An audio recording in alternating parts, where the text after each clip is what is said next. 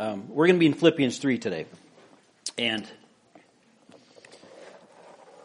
continuing in our, in our series of Christ at the center. And so today we're going to talk a little bit about Christian maturity and kind of what that means. Paul gets into that. And um, so first, I will read this passage. Just follow along in your heads. Philippians 3. I'm going to start in verse 3. Finally, my brothers, rejoice in the Lord. To write the same things to you is no trouble for me and is safe for you. Verse 2 Look out for the dogs, look out for the evildoers, look out for those who mutilate the flesh. For we are the circumcision, who worship by the Spirit of God, and glory in Christ Jesus, and put no confidence in the flesh though I myself have reason for confidence in the flesh also. If anyone thinks he has reason for confidence in the flesh, I have more. Circumcised on the eighth day of the people of Israel, of the tribe of Benjamin, a Hebrew of Hebrews. As to the law, a Pharisee. As to zeal, a persecutor of the church. As to righteousness under the law, blameless.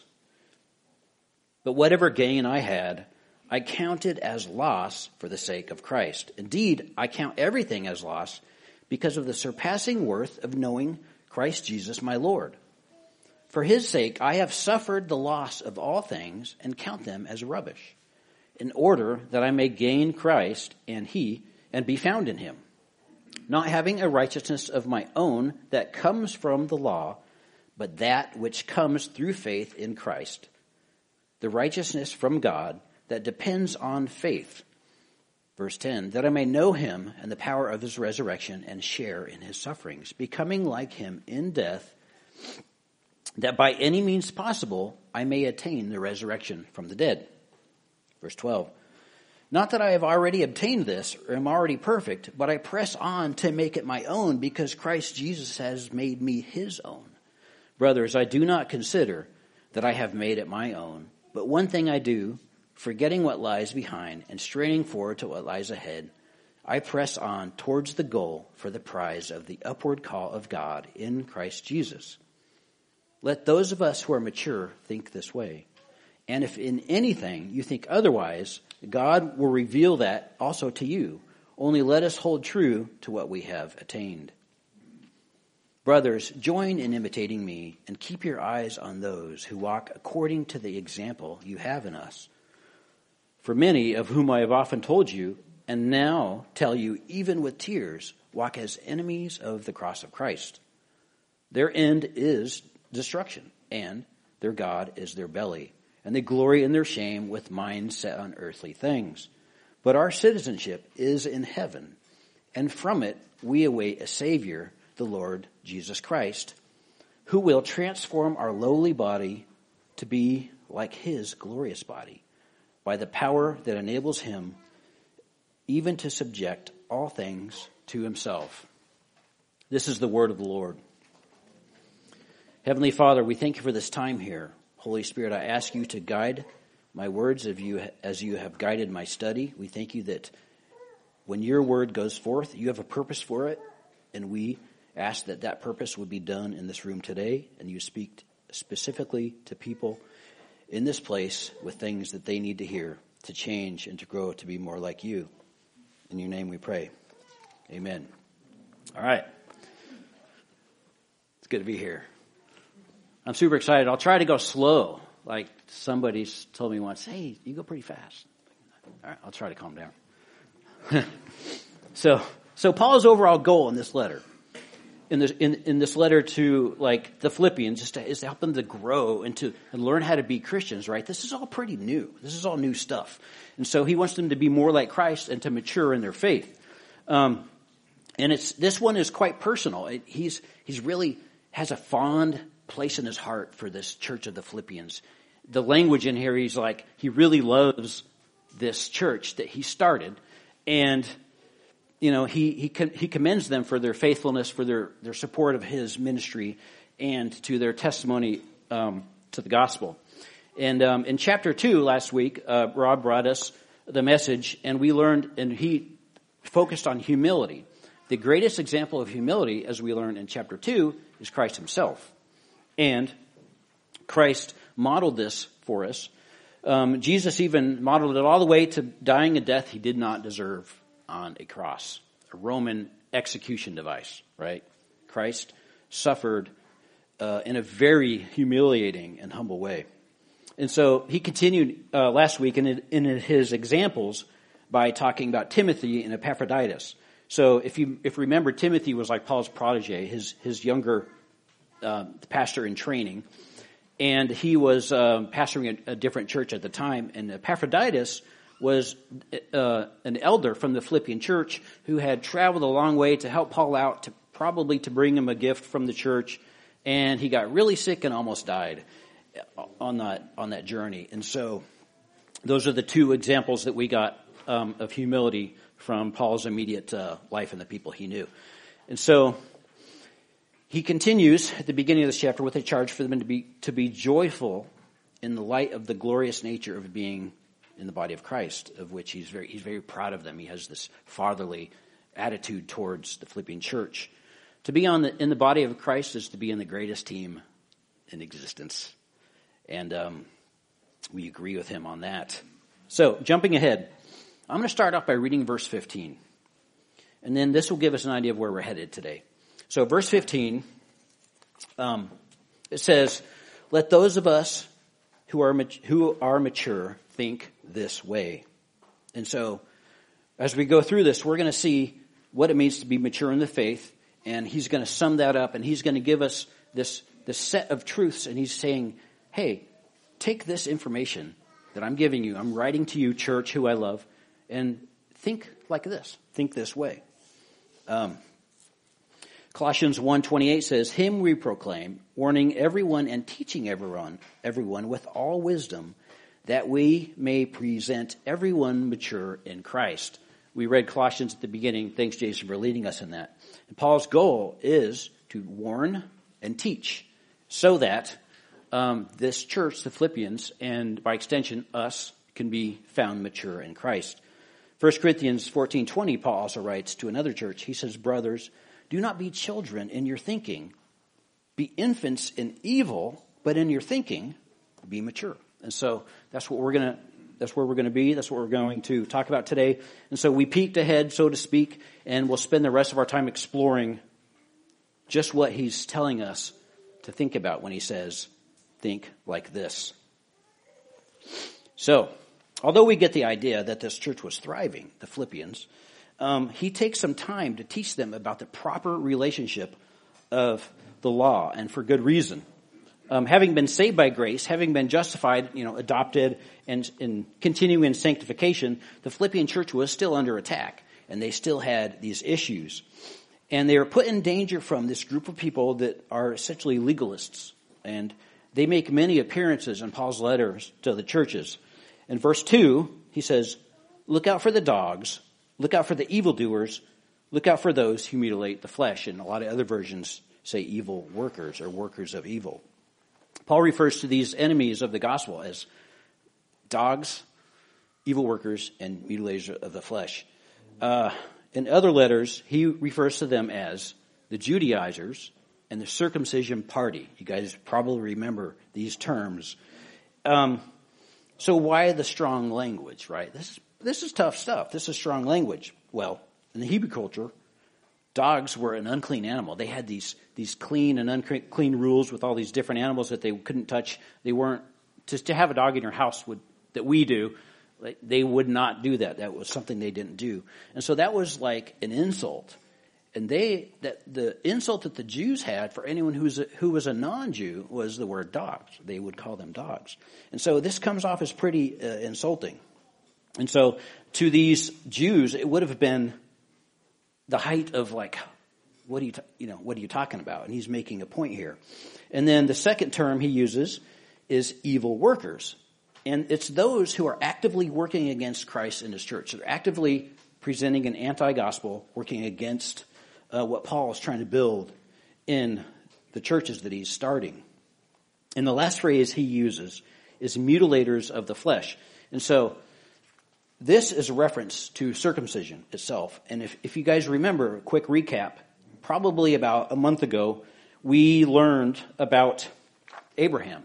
And God made a covenant with Abraham and he instituted with this like external sign, hey, I want you to do this, I want your sons to do this, and, and uh, keep doing it until I say stop. So this became codified in the Mosaic law, right? Moses came and um, he wrote down the, the Torah, he wrote down the law, and, but ultimately this sign was fulfilled in Christ and his work on the cross. And the ancient physical symbol pointed ahead to a work done by the Holy Spirit in the hearts of his people.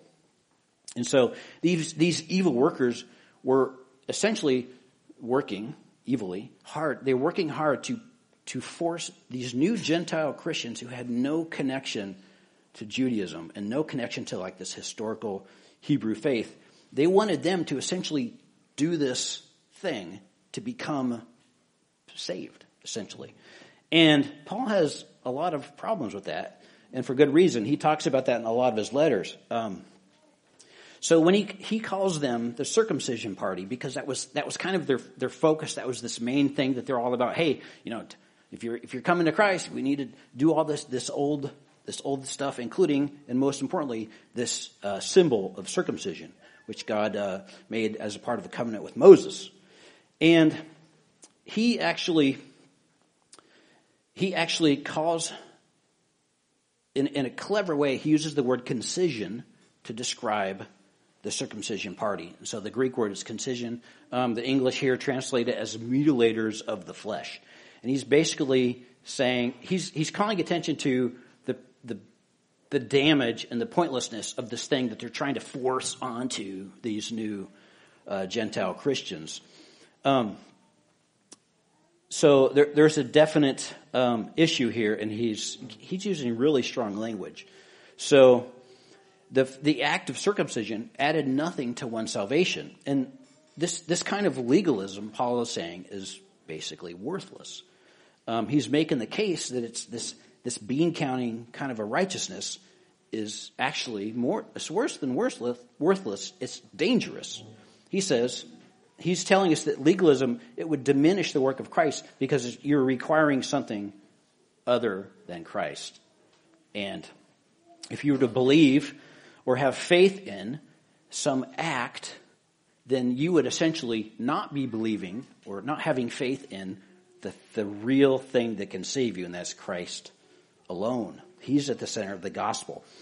Um, so if there's if there's a belief or whatever that like my good deeds are, are what saves me, then I'm replacing this false. Uh, I'm replacing what really saves me with something that doesn't, and that's faith in the wrong thing. So you know, the danger is eternal souls, right? The danger is people are putting their faith and not being saved. So this is why he's using such harsh language. And so the, the Philippian church, these guys are, they're doing well. He's, he's overall very pleased with them, but he's warning them. He's saying, hey, look out for this. This is a real issue. These guys are, are sneaking in and they're getting you guys to, to think that there's something else you have to do to add to your salvation. He says they will, they will destroy your faith, so watch out. There's a strong warning here at the beginning of this chapter. Verse 3. Paul flips the script on these guys. He says, For we are the circumcision, talking about himself and the Philippian church. He says, We're the circumcision who worship by the Spirit of God. We glory in Christ Jesus and put no confidence in the flesh. And so he's regard, he's um, urging these believers to disregard this outside idea that's coming in and replacing the gospel. So he's saying what truly matters is quote unquote circumcision of the heart. Now we were in Romans a couple weeks back, and if you guys remember, he makes this case in chapter two. He says the legalistic, like the moralistic Jews are just in much of a need of salvation as like the, the total outsiders, these Gentiles who didn't know God, had no rituals. They were just in much of need of salvation. Romans 2.29 um, says, But a Jew is one inwardly, and circumcision is a matter of the heart, by the Spirit, not by the letter. His praise is not from man, but from God. He's, when he says not by the letter, he's talking about the letter of the law. So, as we continue, there's something we have to think about, remember here. Obedience to God is not, not legalism. We are called to obey our Lord. Having saved us through faith in Christ and uh, brought us into his kingdom, he now desires for us to walk in the good works that he prepared for us, right? He prepared these good works for us to do before the beginning of the universe. And they will fall in line with his own law because his law is perfect. Ephesians 2, 8 to 10 says, For by grace you have been saved through faith. And this is not your own doing, it's the gift of God, not a result of works, so that no one can boast. Remember that, no one can boast. Verse 10 For we are his workmanship, created for, created in Jesus Christ for good works, which God prepared beforehand that we should walk in them. And so in Christ, our righteous status has been made complete, right? We're considered righteous by God because of the work Jesus did. Now, God's law is perfect, and it perfectly demonstrates our need for a Savior because we cannot follow the law on our own. One slip up is, is to fall afoul of the whole thing. And we're all in that, that situation as, as uh, human beings. Um, Christ has fulfilled the demands of the law on us. And so now we can live in the spirit. It's this idea of the spiritual circumcision rather than by the letter, as he says. When you see him saying by the letter, he's talking about by the letter of the law. Okay. So let's look back at the text in verse 3. He follows this up with the fact that we're the circumcision. We, here's, here's three things we do. We glory in Christ Jesus and put no confidence in the flesh. We glory in Christ Jesus and we put no confidence in the flesh. And we worship by the Spirit of God. So, faith is something, faith in something is to have confidence in that thing. So when you see that word confidence, you can kind of think of, okay, this is, this is faith in something. Now, no confidence is like, would be like saying, I have no faith. And so when someone gets, you know, kicked out of office because some vote of no confidence, it means I like literally no faith in that guy. So it's the opposite of faith. So faith in the flesh, faith in my person, what I can do, would be to would would be to have no confidence in the work of Christ.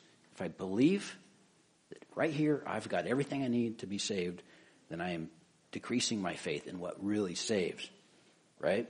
And on the other hand, having no confidence in the flesh, no confidence in what I could do, allows our faith to remain where it belongs, and that's in Christ alone.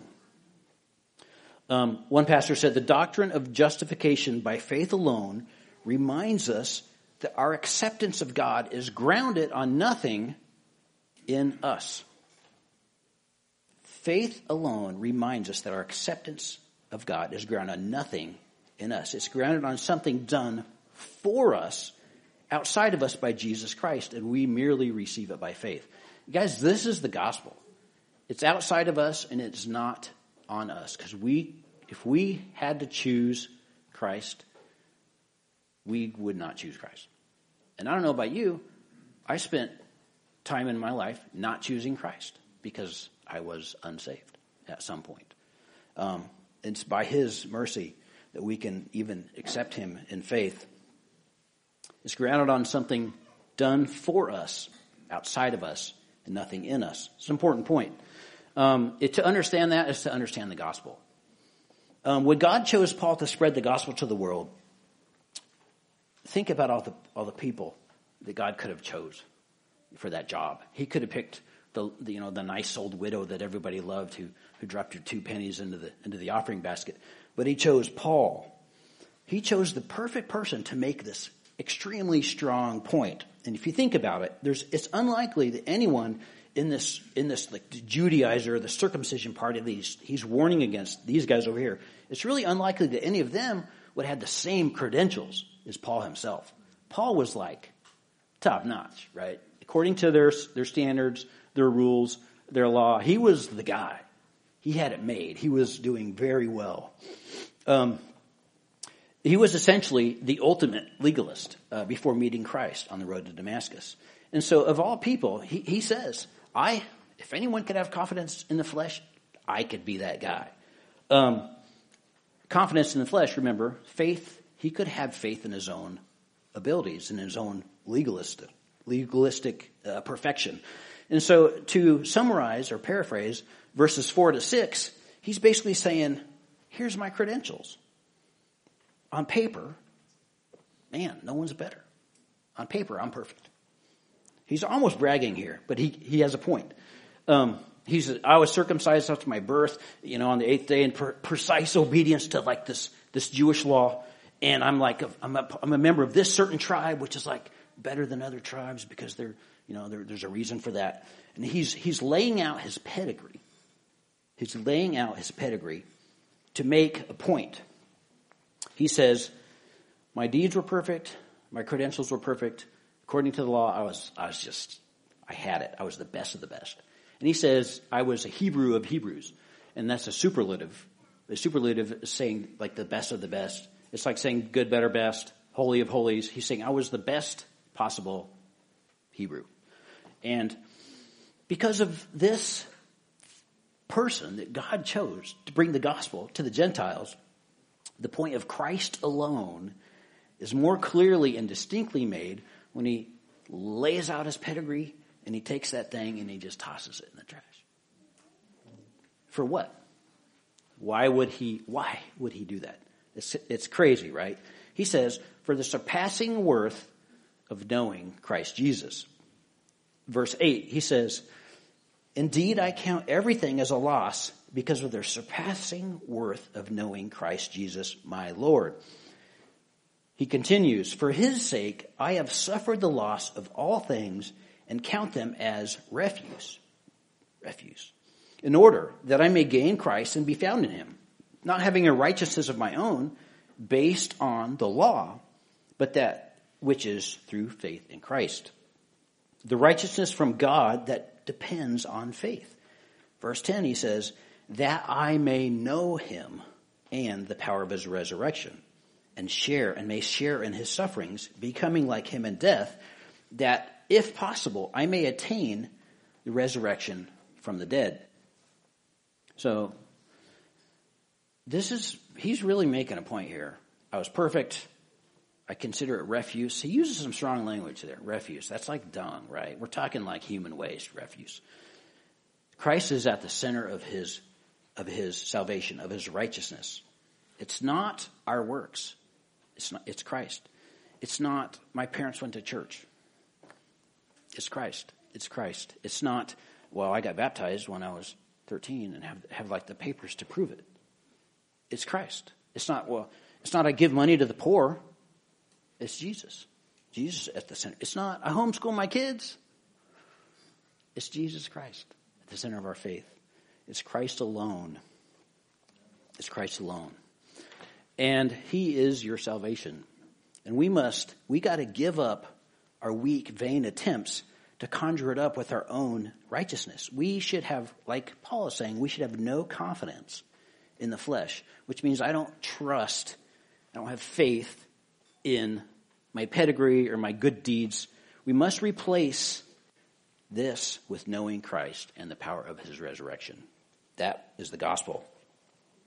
I heard someone once say that this kind of a truth is hard to grasp for people like us. We're like, for middle class churchgoers who clean up really nice, you know, I, it's hard for us to grasp because we're not walking train wrecks.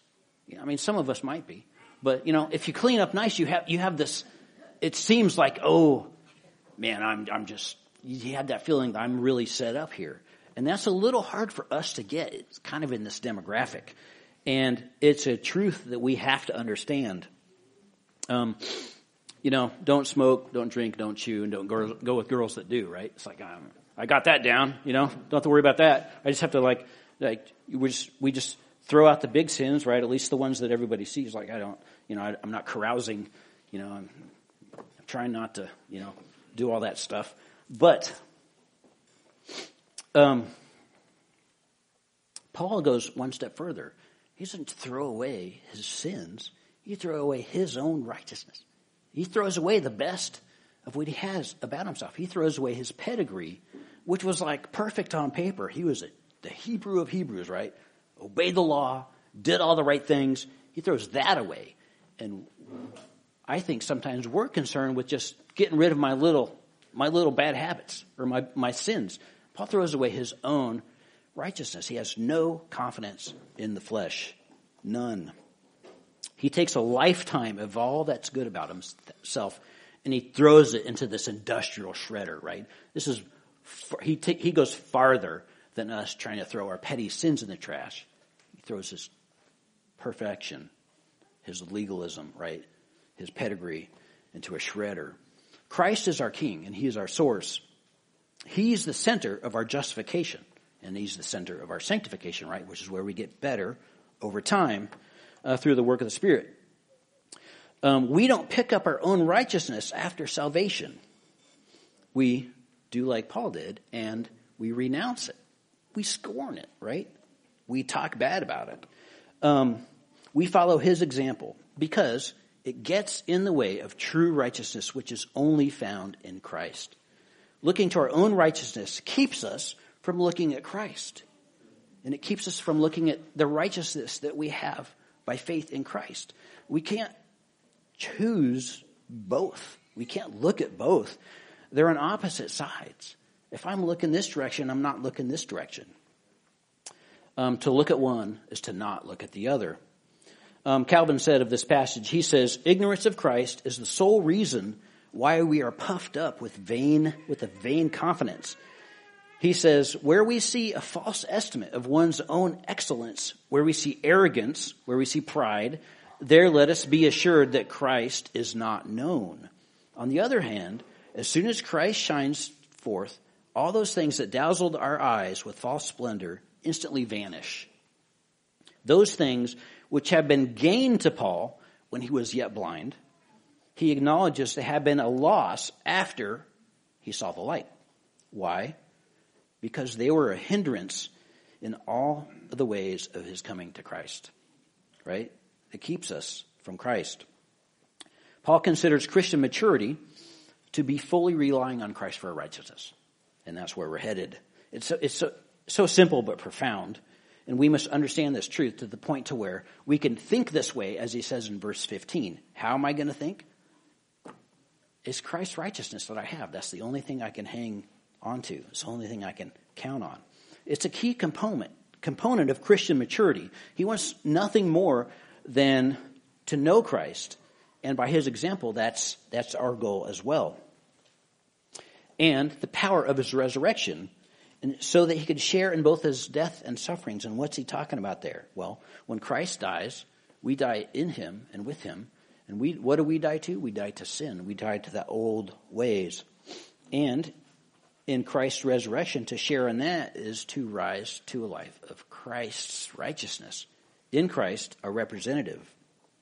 And then um, to uh, knowing, then when Christ is, there, there's another parallel. When Christ is glorified, that's something that we can look forward to. That's, that's in our future. That's something that we can hang on to in great hope.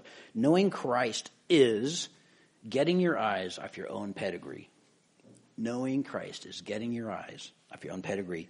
Knowing the power of his resurrection is looking away from and discarding your own righteousness. So I wrote this little story. I was thinking about this, like what's a, what's a good example? So let's say you went swimming in the river, a big river, a fast river, and you went swimming and you drowned, right? The story starts off pretty bad uh, at first you struggle to stay afloat, right? Nobody just drowns. There's a, there's a process. There's a struggle. So uh, you know you could you're out there waving your hands, maybe yelling, water's getting in your mouth. You're doing some gurgling, um, and soon you're just you know all that all that does is make you tired and you go under, and then the next thing you know you're stuck under a boulder out under the rapids and you're dead. So then a lifeguard appears, right? Let's say a lifeguard would appear and he finds you wedged under this boulder out there.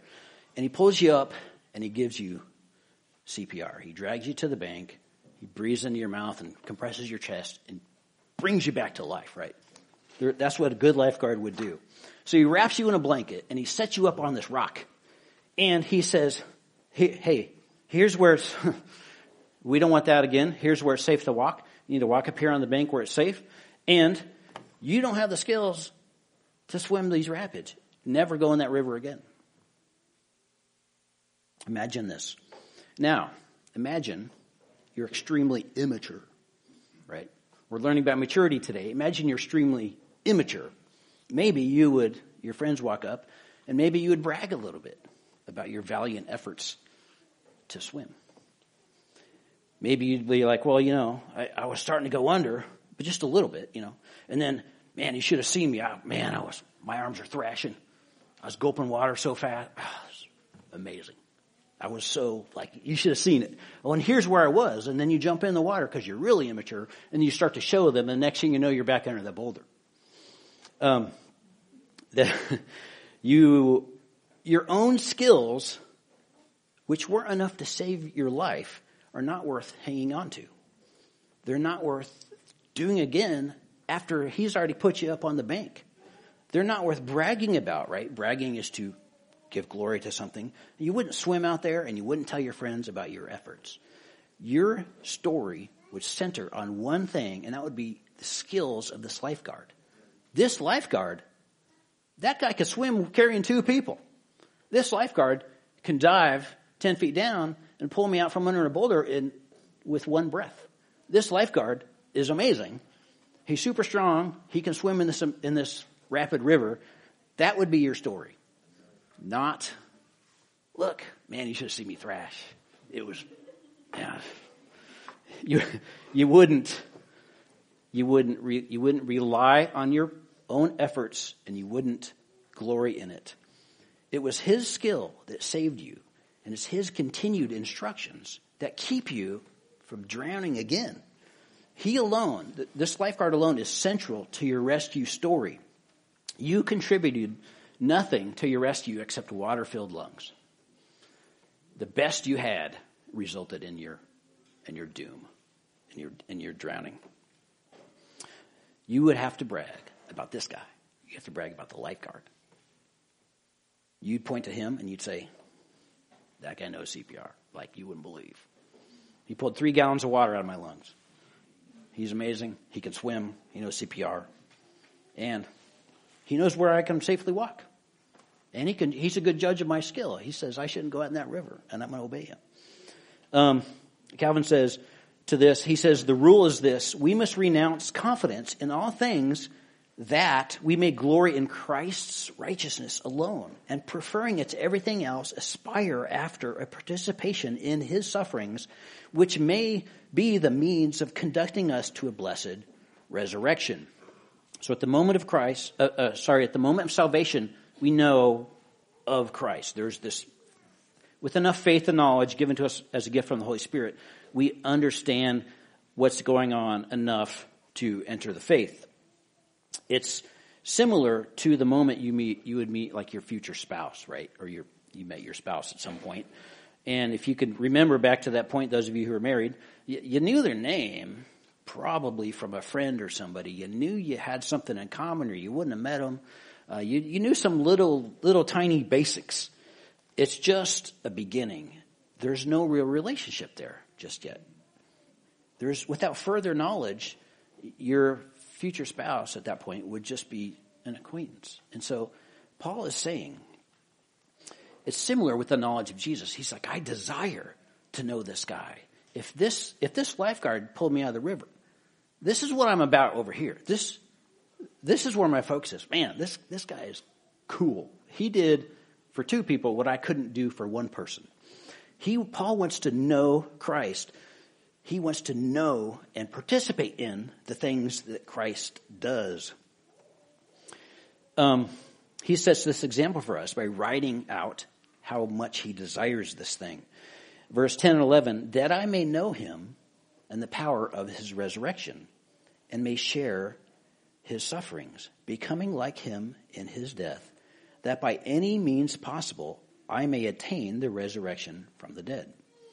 This is knowledge that goes way beyond the basics.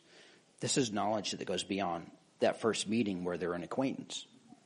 To die to sin and bondage to the law because he died to, for your sin, right? This is to live a new life of righteousness because he rose from the grave and he's your righteousness. That's what this means. To press on towards the finish line, the hope of glory, because he rose from the dead and went there first. He's our reward. This is knowledge that goes way beyond the basics. Knowing Christ is to be a partaker in Christ, just like to know your spouse is to partake in everything with your spouse. It's an intimate life encompassing relationship like no other.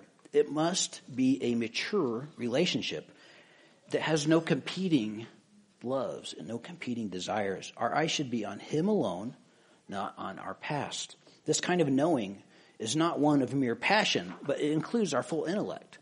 We must really understand, and we, we desire to know, we study, we want to know the shame he suffered. We want to know just what happened on the cross. We want to know his continuing work of sanctification in us. We want to know his attributes, like what, what's this guy like? What's Jesus like? What can I learn about him?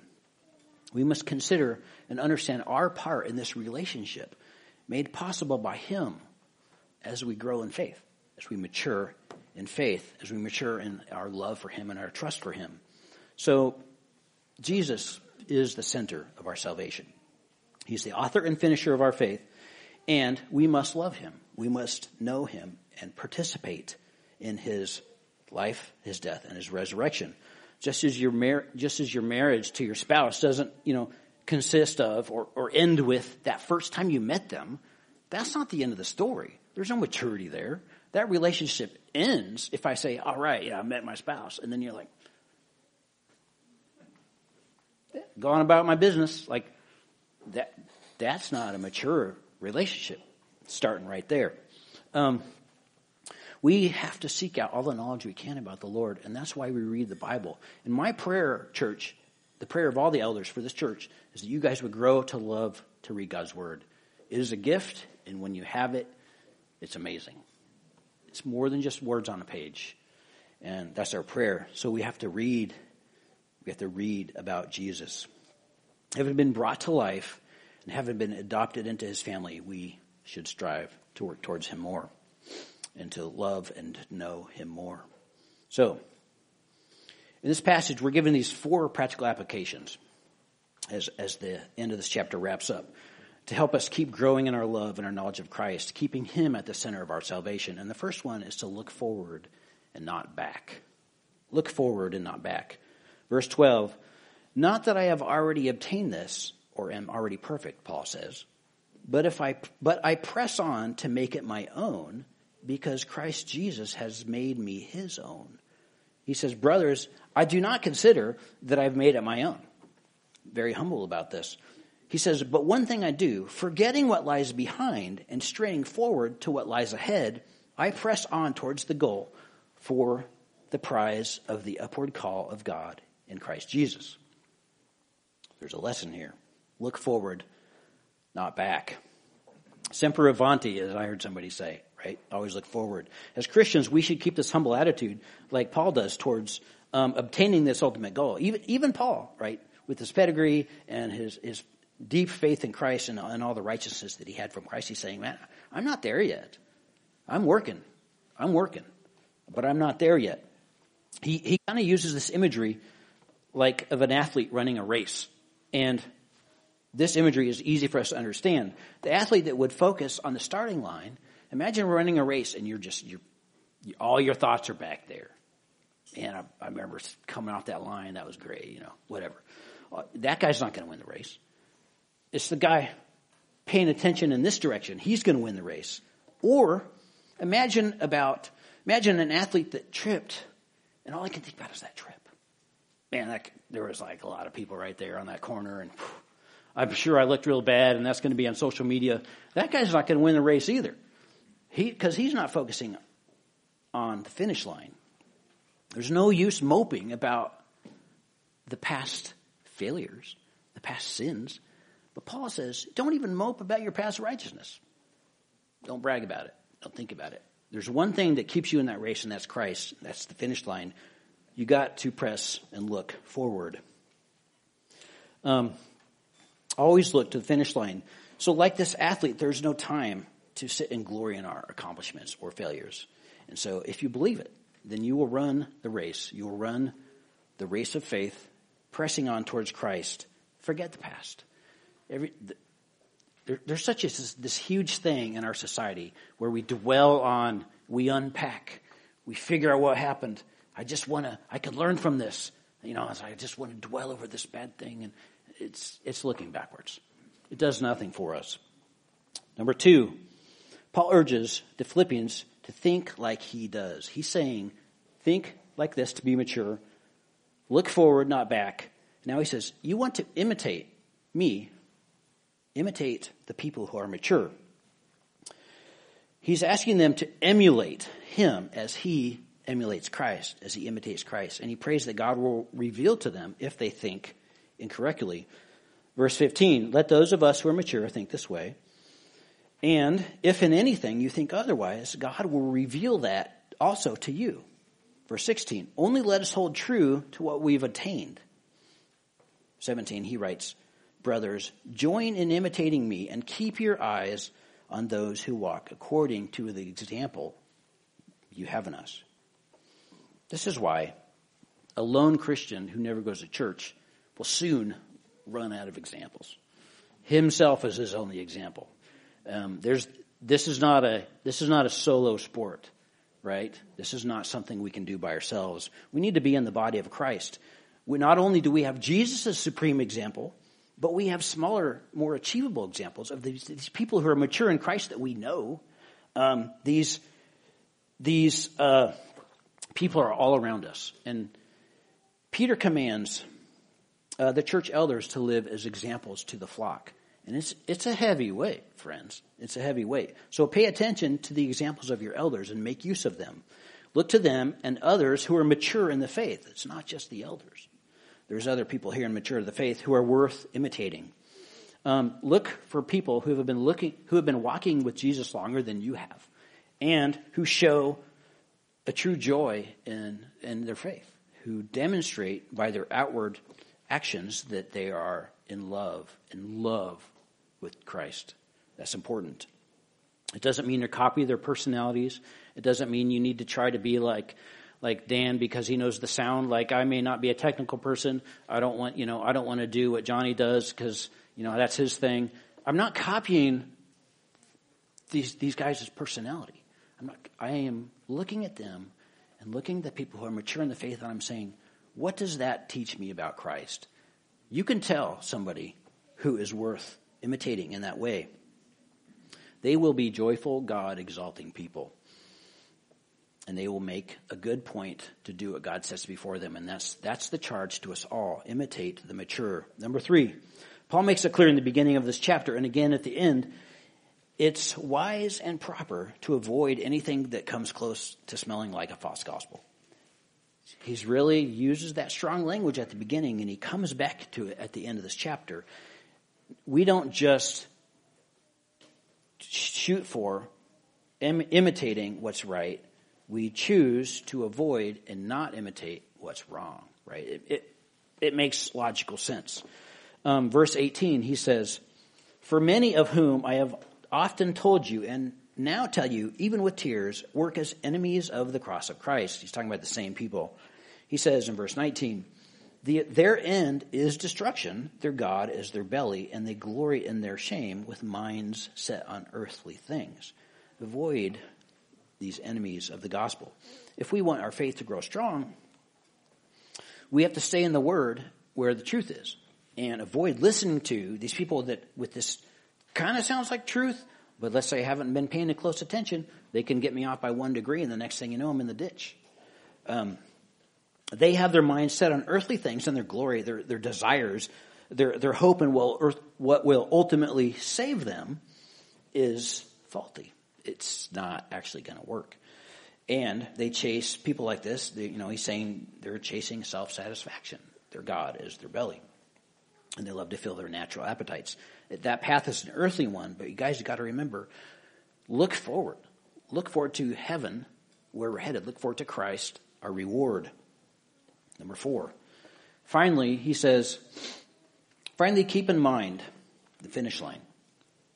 There's something that awaits you. We're not just doing this thing because it's, we look good and, you know, there's sort of a cultural expectation of cleanliness is next to godliness or something, right? There's an actual finish line and it's glorious.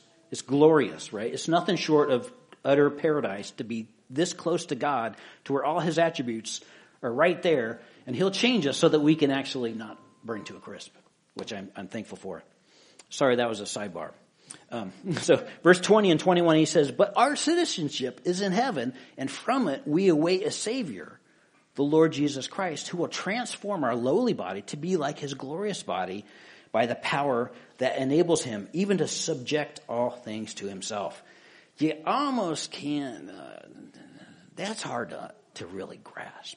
You gotta have a bit of an, of an imagination. But, as Miss Lynn would say, all this and heaven too, and I'm glad you're here, Miss Lynn.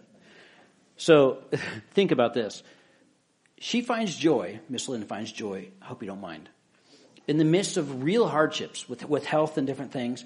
She, she finds joy by looking at what's good now, right? We're, we're instructed to think about good and pure things. But she also looks, she says, all this in heaven too. She's looking at what's to come, which is glorious, and she knows it's glorious because she reads the Bible. That's, that's where this knowledge comes from. It's going to be a bright and shining future where there's no more pain and there's no more tears and there, it'll all be wiped away. It'll be incredible. And so we need to emulate, we need to imitate the mature. We need to do like she does in this. We need to follow Christ through life. Right? We have these hardships and we learn and we grow and it strengthens our faith in Christ. It's not faith for faith's sake is faith in Christ. Hardships strengthen our faith in Christ. While looking at the finish line, which is glorious, that's where I'm headed. I'm not paying attention back here. This is what we can do. We can imitate. This is an example. We can imitate this. Peter says these present sufferings, they don't hold a candle to the glory that awaits us. He says the person of Jesus Christ himself who will